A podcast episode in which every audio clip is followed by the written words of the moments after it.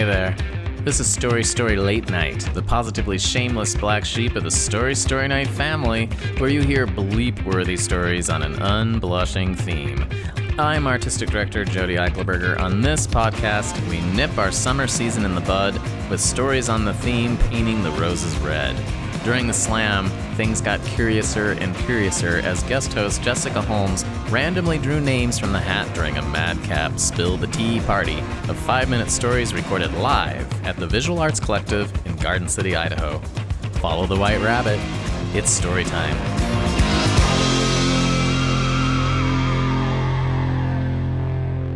All right. Uh, so it's Henry. Did you know? Hello. Well, I'm glad this night is about dildos. because the story is loosely about a dildo, you could say. It's about uh, a high school suspension I got in construction class. Um, my class had the honor of building a, a new shed for the high school. So we were always going in and out, in and out of the building, as was the professor, Mr. Blome. And uh, so as it is, he, you know, was always out of the, uh, the construction room. And being a young whippersnapper, I figured it'd be funny with my friend Kyle to uh, do something with the piles of extra plywood lying around the, uh, the room. So we're like, hey, why don't we uh, go over to the bandsaw and make a, a dick? so we both made our own dick.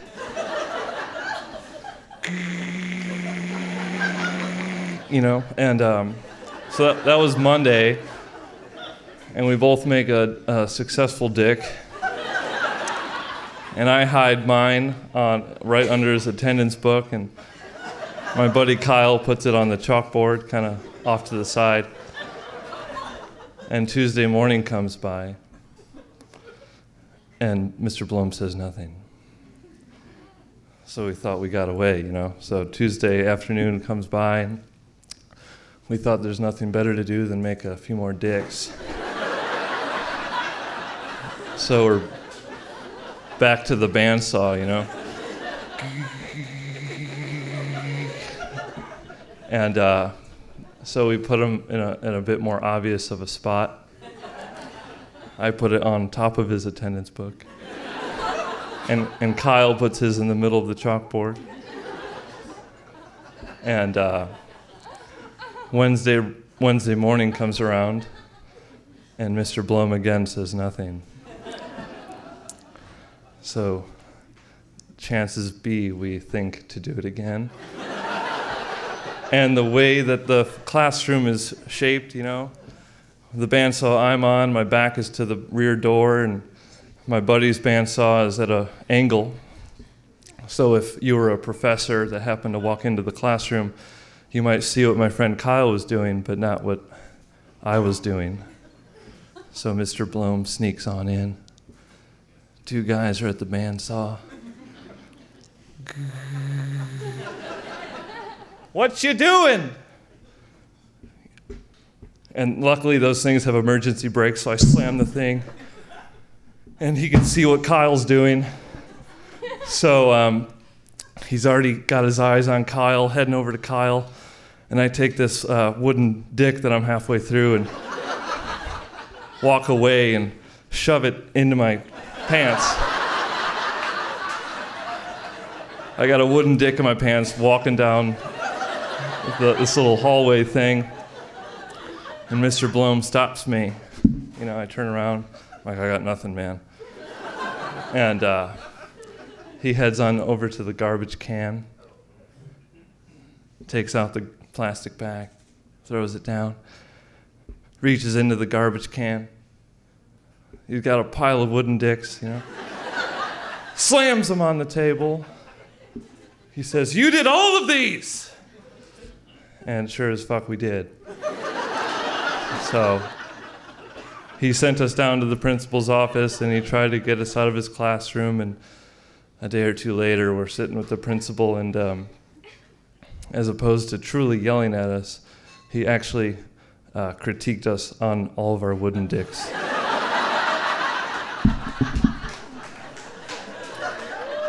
he said that it, it gave the nurse a good laugh.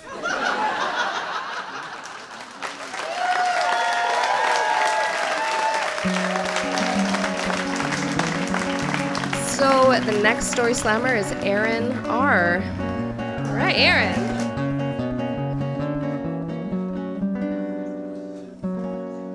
Hello. Hi.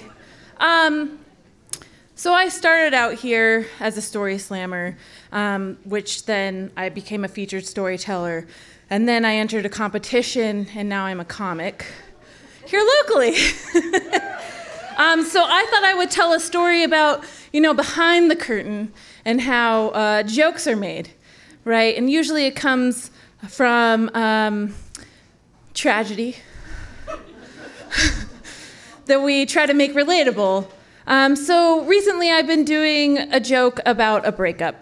Um, and the first thing that I was actually taught in this workshop to become a comedian for this competition was hey, ladies, the first rule is don't date comics.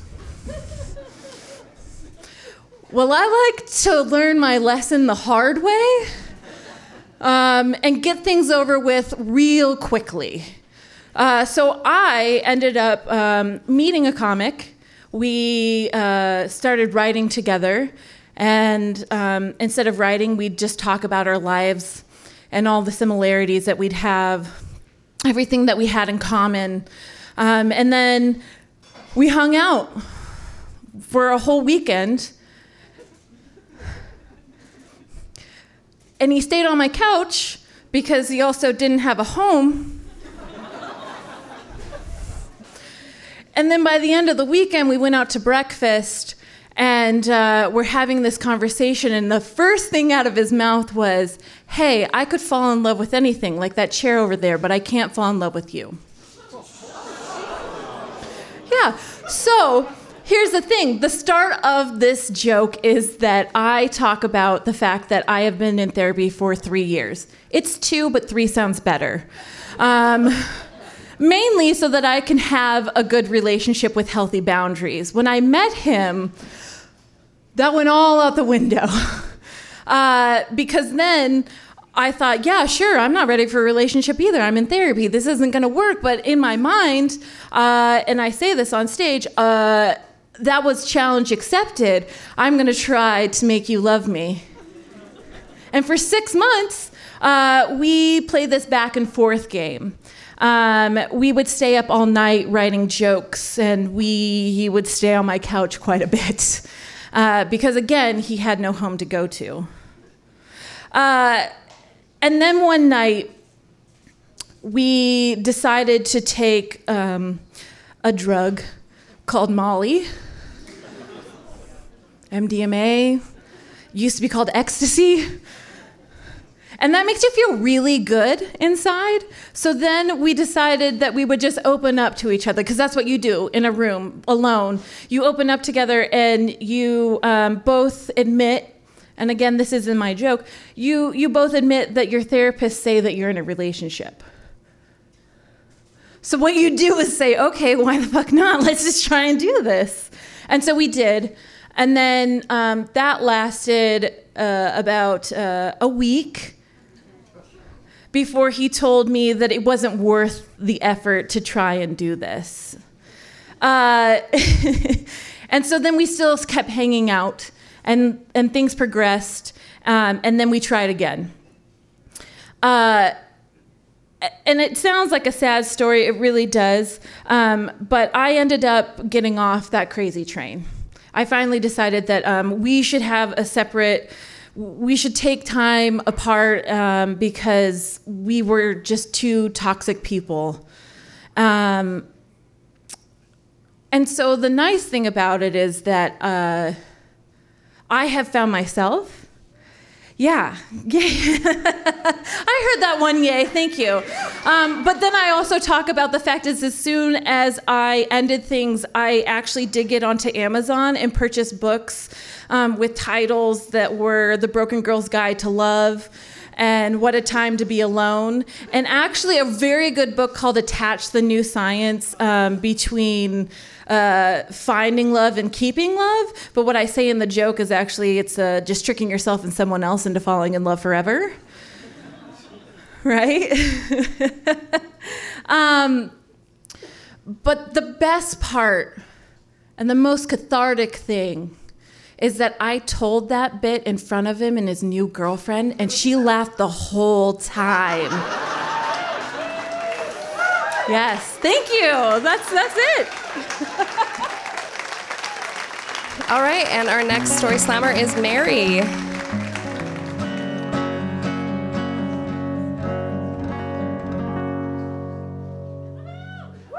Okay. Wow. Um, so, Painting the Roses Red. When I thought about that title, I thought, you know, it's kind of like painting the red flags green, the whole dating thing. You know, where you hear what you you hear one thing, and then you're like, well, you know, maybe 11 ayahuasca trips in your lifetime. You're really, you know what, therapy's not for you, but if you want to do that drug that makes you throw up um, so you can get these revelations, sure. Um, so anyway, so I think about that, but that's actually not what my story is about. Um, it could be, but it's not. So anyway, so my story is about when I was in college, way back. I graduated college and I did not know what to do with myself. So this is 1999. I decided to take a year off. I'm gonna go find myself. I'm gonna go travel. It's gonna be fantastic. So I get this like work study visa. I go to Australia. I'm traveling around. I decide Australia is not crazy enough for me. It's not, it's so Western.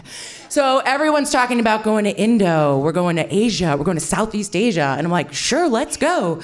So I go to Southeast Asia. We go to Thailand first and we go to Khao San Road. And so Khao San Road's this like crazy kind of place with lots of it's just insane, like a lot of ladyboys, which are now called drag queens, but they were they call them ladyboys in Tha- Thailand for some reason. Um, a lot of just crazy stuff. First day out, I just like decide I'm gonna go sightseeing by myself. So I have a couple friend with me. And they're like, okay, well, we're gonna go to get the beat the uh, bus tonight to Phangan for the full moon party. And I'm like, okay, great, but I'm gonna go explore. So I go explore and I go to the temples. And so I'm at the temples and this is like so cool. And like the same time, I'm kind of like feeling nauseous because there's so much like just really pollution and I'm like scratching my arm and there's like uh, dirt under my nails, but I'm having a great time. So this guy comes up to me and talks to me and he can speak English. And so we're chatting and um, it turns out we start chatting and he, I, I tell him where I'm from. Turns out he has family from there. Oh, interesting. Okay. So side note, well, do I t- say this side note right now? Okay, so he's like, hey, he starts talking to me and he's like, what are you doing? Just graduated, da da da da. And I'm like, what do you do? He's like, well, you know, I just graduated from like medical school and do you know how I paid for it? Like, obviously, we were talking a little bit longer. And he, I'm like, no. He's like, Thai sapphires. I'm like, oh, that's so interesting. He's like, we have the best sapphires here, and because you're a tourist on a tourist visa, you can buy these sapphires at a really discounted, low, low government price. Oh my God, eating that up. I'm like, okay, okay, I don't know. Let me go see first, okay? But I'm gonna get like a free ride. He's gonna say, take me sightseeing and all this stuff. So I blame this. I mean, I am 21 at the time. My prefrontal cortex is like, it's not developed yet. That's 25. I've got a fucking bunch of thing to grow into here. So I'm just like living life, and I'm like, maybe this is I'm gonna be an international jewel saleswoman. It's gonna be so exciting. So, um, so I go to the government sale, whatever, blah blah blah. I buy like I don't know what the fuck I was thinking. They convinced me that you can buy them in Thailand and basically do arbitrage. You can go down to a country that doesn't have these sapphires in a sort of Western place that would be willing to pay good money for them. And he kept asking, like, when do you go home? When do you go home? And I'm like, I'm away for a year. And I'm like, but I'm going to like Singapore. That's more developed, right? Like, I could probably, like, I'm going down from here to Malaysia and then Singapore. So I'll just sell them down there. And he's like, yeah, yeah, that works, that works. So, um, of course, he's like, that works. So I don't know what the hell I was thinking. I buy like a set, like earrings, a necklace, and a ring. I don't know. I mean, who's gonna want to buy that for me? But anyway, and the other tricky thing is, he can't give them to me. He's got to mail them to Kuala Lumpur, to, to KL, because that's really edgy, to the um, post office there, the general post office, because he doesn't have the supply. I can't be caught traveling with them, blah, blah, blah, blah. So it's just such a bad plan. So I go home and I tell the couple, David and Lindsay, this, and they are just like, Did you read the book? And I'm like, What are you talking about? Did you read The Lonely Planet? Like, this is like the scam of the scams. Like, this is what they do here. And I'm like, Oh. So these this couple is like, like just like is like disgusted by me, kind of. They're kind of like, whoa, like what the fuck is wrong with this chick? And I'm like, I didn't know. Like, I don't know. They're like, what's your plan? I'm like, "Uh, I don't know. So I, I went down a sh- I decided, like, we can't not agree. We, we can't just disagree and, like, hang out. Like, I've now need to, like, like separate myself from them because I feel all this shame and I'm like, fuck you guys, I'm leaving. I'm going on this adventure. So, um, because I didn't know you could actually disagree with someone and still like coexist. I didn't really get that. I was like, I gotta break and run. Like, fuck, I'm down. Let me go be more down. Okay. So I go, I leave. I finally make my way down to Kuala Lumpur, and this was the probably the most exciting thing. Was like I went into this like I felt like I was in a movie. It's like this huge post office. And it's this crazy city, and I go in and I like I'm like looking for my mail, and it's there. It's like this package, and it's there, and it's so exciting. But then I'm like, oh, I am not a good salesperson. I'm like, I gotta go sell this. Like I'm gonna sell this here. So anyway, so I go down to oh, and I didn't know like in Malaysia, it's like a mix. Like there's it's very mixed. So there's little India, there's little China or Chinatown. So it's little India and Chinatown. Anyway, so like all of the jewel, all of the people that buy this shit are Chinese. And they're very serious and stern business people. They do not. What the fuck are they gonna do with me? So I go in and I try to like sell this stuff, and they're like, they don't like don't even want to talk to me. There's like a language barrier.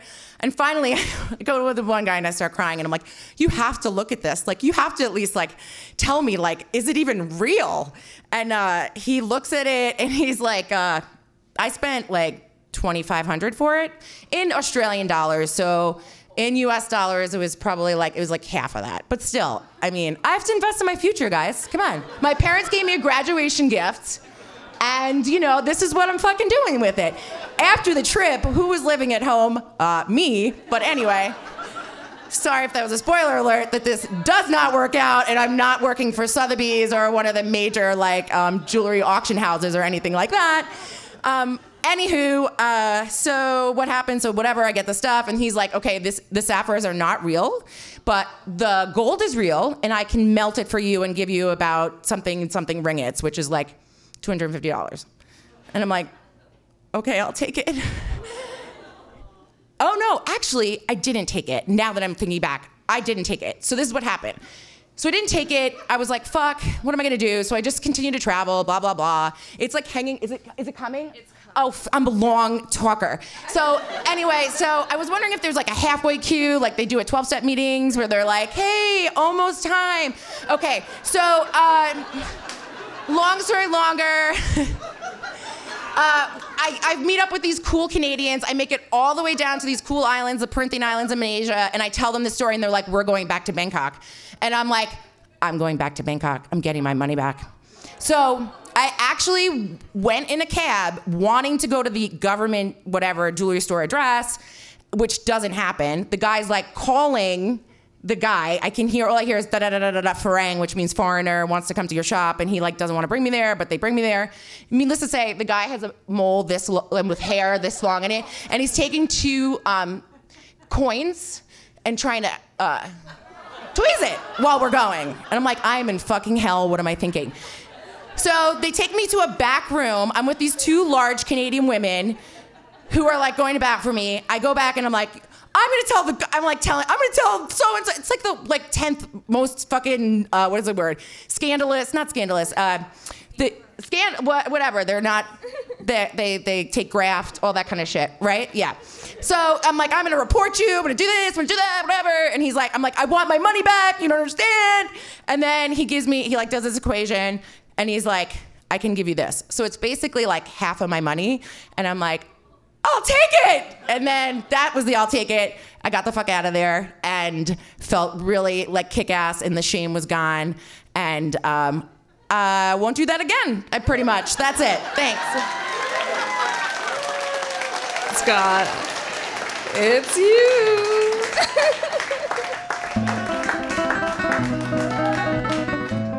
Yeah, I really regret putting my name in that fucking hat now.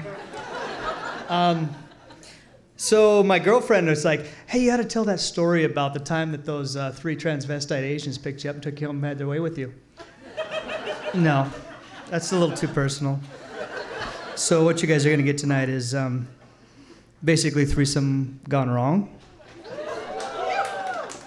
So I was, I got a little preface a little bit. I, I had, a, I was dating this woman for a while, um, a few years ago, and um, shit, I had to lose. I, so she was, she, she was really freaking cool and really, really good looking, and um, she had to, ha- I had to have like all the testing, like blood work and everything done just to be able to have sex with her, and had to put up with her shit for like about seven months before I finally had any, got any from her. So I mean, that was cool. I mean, uh, she's really cool. Anyway, um, um, so she comes to me one time. She says, "Hey, I'm really interested in this one woman," and I knew who she was. And she's like, hey, "What do you think? I should go out with her?" I'm like, uh, you know, that one side of my shoulder was saying. No, and the other side's like, "Fuck yeah, man!" Yeah. So I was like, yeah, thinking about the threesome opportunity you could have later on. Um, so she did. She went out with uh, this woman, and and I mean, my girlfriend was really good looking, but this gal she was going out with, hot. I mean, like really hot. And um, so the, it one thing led to another, and we were like, I'm trying to keep this in five minutes, right? So um, I keep thinking, man, I'm gonna have that threesome I always wanted. I mean, every guy's fantasy. Everybody wants to have that fantasy thing going, and. Uh, it finally kind of sort of was getting to that point where next thing you know we were all in my girlfriend's bedroom and my girlfriend was like hey um, i want to show my other friend how to give head. I'm like okay. And uh, so i became like stunt cock you know? But it was so not what i expected. I was thinking like this crazy threesome thing going to happen for me, but no, it was like she was like, "No, this is how you do it," and she's like, you know, doing the whole, and I'm just like, yeah, and then and then their friend would grab it, she's like this, and it's like, and I'm like, no, no, and it was like, I was just sitting, laying there, and it was just back and forth, back and forth, back and forth, and. Yeah, it was like this is not exactly what I fucking was expecting here out of this threesome. So the next thing you know, I look over and the two of them kind of just mash on each other over in the corner, and they're just all going at it, and I'm just over here laying there going, okay, I guess I just forgot about. I'm just gonna just sit over here in the corner and watch. And that was pretty much the first experience there. This guy over here saying this guy so full fucking shit. But these two girls over here going, yeah, that's just like that guy we picked up at uh, Grocery Outlet. Anyway, so then it was like, so remember, she was like, the one guy, she was really big into the whole testing, make sure I was clean, everything was clean, everything. Well, fast forward a couple months, I was still trying to get with these ladies whenever I could, but it never really worked out. Well, you guys remember the eclipse a couple years ago? Yeah. So here I am in Weiser in a camper, hang, waiting for the eclipse. Eclipse happens. I'm with these two ladies at that night after the eclipse, and I'm thinking, it's finally gonna happen. Yeah. And I was like, yeah, here we go. And if fight. we did, we actually, all three of us were having my threesome fantasy, and it was awesome. I was having sex with two women It was wonderful. And I was with the woman, that the, the, the, her, my, my, my girlfriend for a little bit. Then I went to, the, to her girlfriend and I was with her and I was going to town and I was feeling that. And I was almost to that point, you know the point I'm talking about. And all of a sudden, my girlfriend goes, Wait a minute, have you been tested? And I looked at her and I was like in the middle. I was like, uh, and she just totally ruined the whole moment for me. So anyway, that was my um, threesome experience. And that's all I got to say about that. Next, we are going to draw our slammer of shame. Um, it's Brigitte.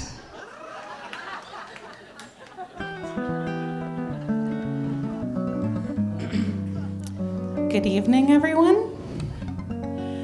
Uh, I wanted to offer a little bit of a disclaimer tonight, only because I mean, I think most people have touched on some things that are pretty adult, uh, but I'm definitely going to be slapping you upside either side of your face with it for the rest of this story. Uh, so if you don't want to hear it, earmuff yourself or go to confession tomorrow, whatever you'd like to do. Um, my story has a lot of different tie-ins. It's actually maybe like a collection of several short stories. Uh, one of my tie-ins, and the reason that I'm hiding, is that uh, I'm also a real estate professional, as our, our sponsor for the evening is tonight. Round of applause to her. Only she probably hasn't had enough whiskey and also has the good sense not to be sharing some of the things that she goes through in her profession that she decides to keep quiet because we have a lot of different things that we decide not to share with everybody. Um, so sometimes some of the parts where we are, uh, you know, painting the roses red or we're covering things up, um, of course, never anything with adverse material facts or anything that impacts the property. With that, you always disclose, disclose, disclose. um, but but we are in people's homes and we're all human beings and so there's sometimes some private things that end up happening in that regard as well. Oftentimes it's the maybe innocuous such as taking your client out for a client lunch that didn't sit well with their tummy and maybe they used the restroom and then after the fact you figured out that the property was winterized and the toilets won't flush so you really suddenly have to run to the gas station and buy several gallons of water to put in the back of the tank and then stop anybody else from coming into the house at all to show it while you paint the roses red.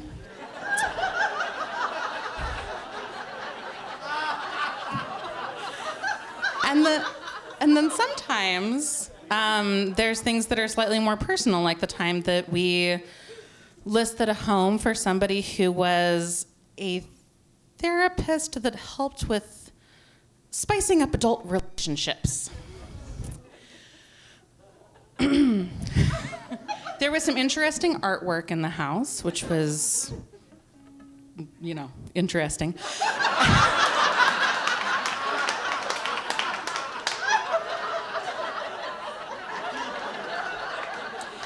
And then there was the prepping for any showings that you would have going on because you didn't want any of the prospective clients finding anything in the home, which essentially entailed me running over to the house as soon as we got a calling for a showing and then hiding anything that I possibly could sex toys, dildos, like whatever had gone on in the group therapy session the night before.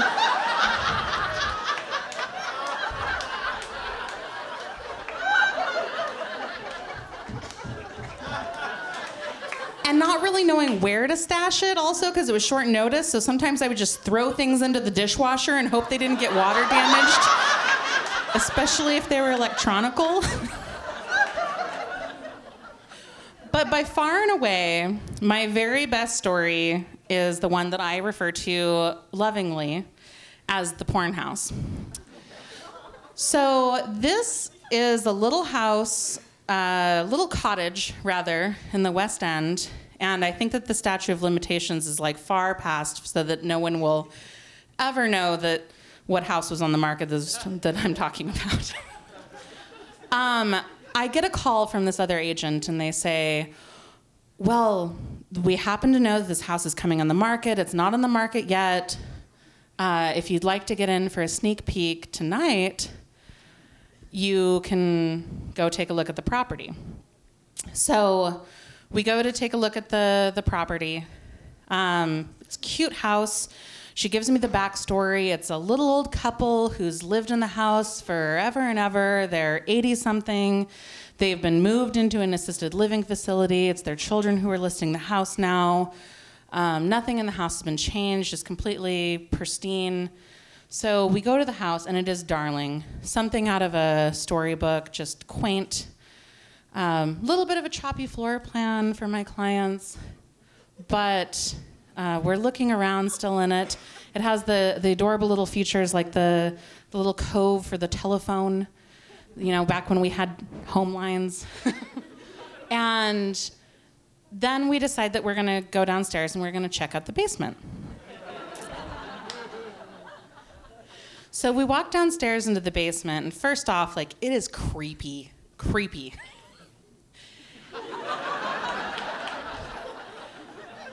and we look at each other and we're like, oh, people definitely got murdered down here. Hands down. The whole basement is super rough. Um, there's a, just a stand up shower stall, like none of it's finished. There's just concrete. There's, I think, what used to be like an old coal chute, but we start joking that like that's where they would like burn the evidence. And then there's just one room, just one in the basement that's finished. And it was like designed by the Osmond twins personal designer. Only thing that's finished, it's like psychedelic wallpaper and shag carpet. And we're like, oh, this is a fuck room. this is definitely what's going on here.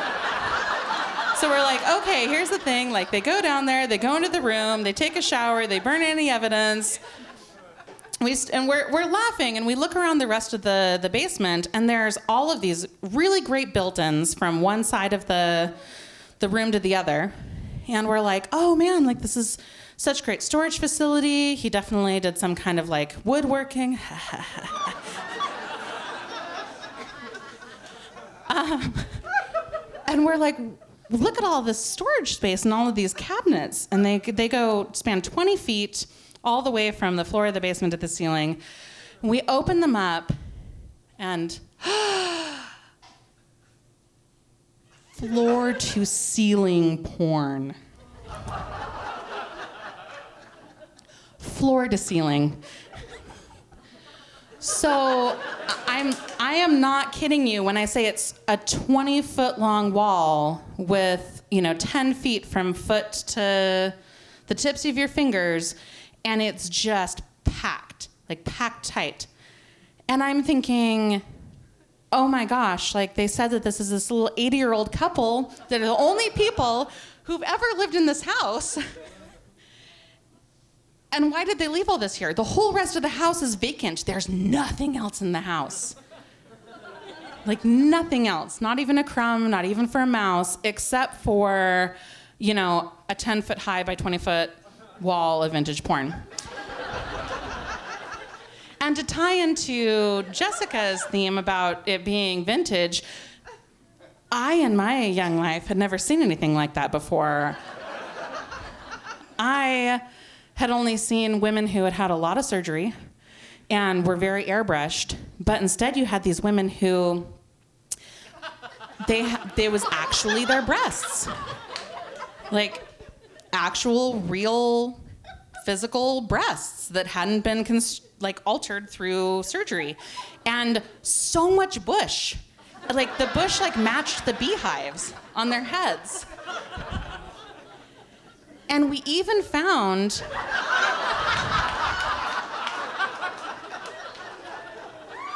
we even found the 1962 guide to anal sex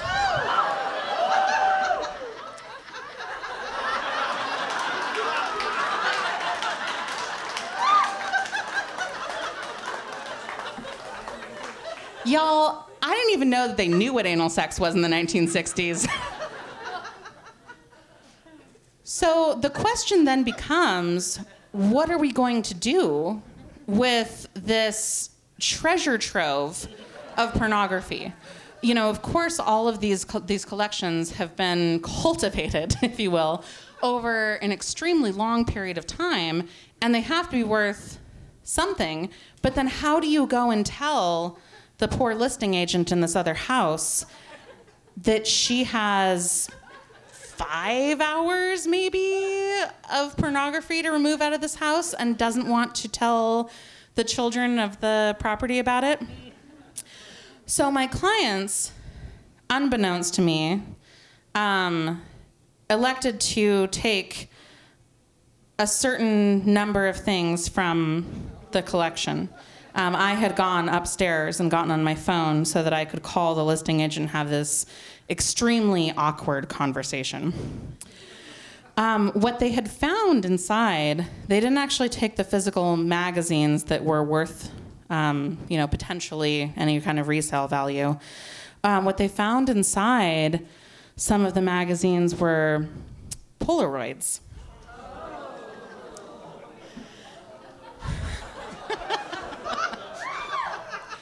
um, it was, you know, part of the advent of the instant camera era. And there were some very interesting photos of what I would assume potentially people in the neighborhood when their kids go away to summer camp. And they were in the fuck room. And they had taken photos of all of their neighbors coming over to celebrate summer vacation. There were some more beehives and some interesting poses on all fours and some things that may or may not have involved a bottle of champagne. So, like any upstanding citizens, while I was away on the phone call, my clients elected to take them and stuff them down the front of their pants. and wander out of the house with them without sharing that with me. I subsequently found out that they had stolen the photos because they elected to have them all framed so that they could be prominently displayed in the home that they eventually purchased, which was not the porn house. Because who knows what kind of black light you need to shine all over that after 80 something years of living in the home. So, the painting the roses red part is that in order to ensure that their very religiously conservative parents never actually found the photographs that they had pilfered. Uh, they made dual sided picture frames so that when you came in to the home, it was family photos. And everything looked like it was on the up and up, all of the red roses. And then when you had parties, you flipped the photos over to the other side. And that's when you realized that all the roses were white.